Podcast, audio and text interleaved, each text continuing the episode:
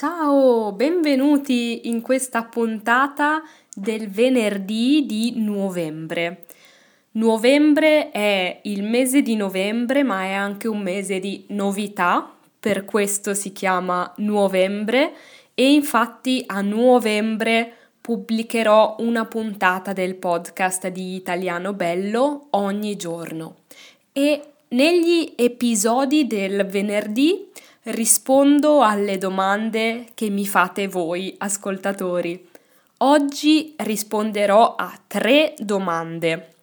Prima di cominciare però voglio ricordarti che su www.italianobello.it trovi il link anche nella descrizione del podcast o del video, c'è una sorpresa. Vai a vedere quindi www.italianobello.it.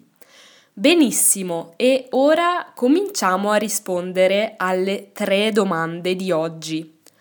La prima domanda, la prima domanda è di Deiner o Diner, non so come si pronuncia. Deiner o Diner chiede quali sono i giorni festivi nazionali in Italia, cioè quali sono le festività italiane durante l'anno?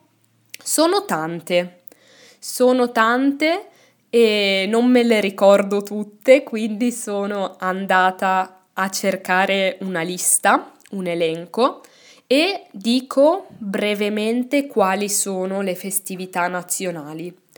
Partiamo da gennaio, che è l'inizio dell'anno. Il primo gennaio è la festa di Capodanno. Capodanno è il primo giorno dell'anno, è la testa dell'anno, il capo dell'anno, per questo si chiama Capodanno. Poi il 6 gennaio, 6 di gennaio c'è l'Epifania. L'Epifania ricorda quando i tre magi arrivarono alla uh, stalla a Betlemme dove era nato Gesù bambino, quindi è una festa cristiana l'Epifania. Nell'Epifania spesso i bambini ricevono dolci, caramelle. Poi intorno a marzo o aprile, ma questo dipende dagli anni, non c'è una data fissa ogni anno, c'è la Pasqua. Anche la Pasqua è una festa cristiana e celebra la resurrezione di Cristo, cioè di Gesù dai morti. Cristo è morto ed è resuscitato nel giorno di Pasqua. Resuscitare vuol dire tornare in vita. E anche il giorno dopo Pasqua di solito è festa. Poi il 25 aprile c'è una festa che non è eh, religiosa, non è cristiana, ma è l'anniversario della liberazione, il 25 aprile. E cosa si celebra?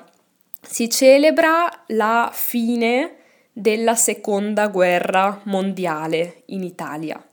Infatti, quel giorno, il 25 aprile dell'anno 1945, i partigiani italiani iniziarono una rivolta contro i tedeschi che occupavano l'Italia e quello fu l'inizio della liberazione dell'Italia dalla guerra. Poi il primo maggio c'è la festa del lavoro, quindi non si lavora, ci si riposa.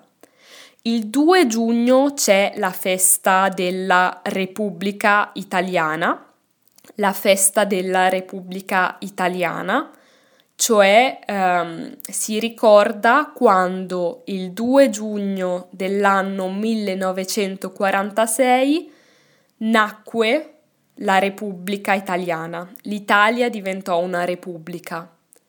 Poi il 15 agosto ci sono due feste, una religiosa e una non religiosa.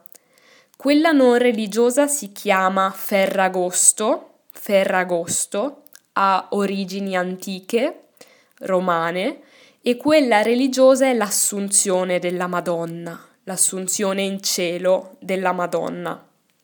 Poi il primo novembre è la festa di tutti i santi e anche dei morti. Si celebrano i morti e il loro ricordo e si celebrano tutti i santi della Chiesa cattolica. Anche l'8 dicembre c'è una festa cristiana, sempre legata alla nascita, anzi alla concezione di Cristo, che si chiama infatti l'Immacolata Concezione, e poi il 25 dicembre c'è il Natale, che celebra appunto la nascita di Cristo. Quindi molte feste italiane sono cristiane.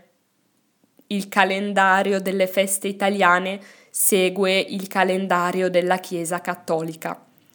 Quindi questa era la prima domanda. Passiamo alla seconda. Lucas dal Brasile chiede cosa ne pensate voi italiani dei brasiliani e del Brasile? Allora, ho dovuto pensare molto alla risposta. Infatti la verità, secondo me, è che non pensiamo molte cose dei brasiliani e del Brasile. Forse perché per noi è una terra, un paese molto lontano. Però penso che conosciamo il Brasile soprattutto per alcuni giocatori di calcio che io non conosco, però so che ci sono molti bravi giocatori brasiliani e Pensiamo infatti in Italia che i brasiliani siano molto bravi a giocare a calcio, a pallone. Poi, se penso a cosa pensiamo del Brasile e dei brasiliani, secondo me, in generale, pensiamo che i brasiliani siano un popolo di persone molto gioiose, molto aperte, molto mm, simpatiche anche.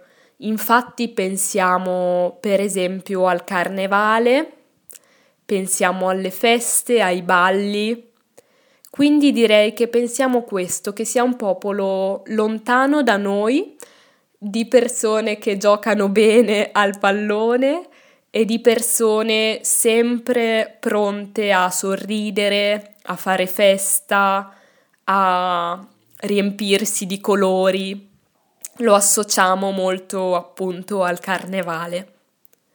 E l'ultima domanda è di Sara dal Canada che chiede quando si usa in italiano la forma di cortesia, il lei, oggi.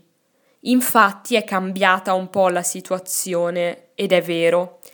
Oggi la forma di cortesia, cioè dare del lei, si usa principalmente quando parliamo a persone che conosciamo per la prima volta, quindi che non conosciamo bene, ed è una forma di rispetto, cioè quando incontriamo una persona per la prima volta, di solito, non sempre, ma di solito le diamo del lei diciamo come sta signore, come sta signora, non come stai. E si usa anche con le persone che rispettiamo, per esempio con le persone che sono in una posizione superiore alla nostra, per esempio a scuola di solito i ragazzi danno del lei ai professori, agli insegnanti in segno di rispetto. Oppure se incontriamo una persona anziana o una persona importante per il suo lavoro o per quello che ha fatto, le diamo del lei.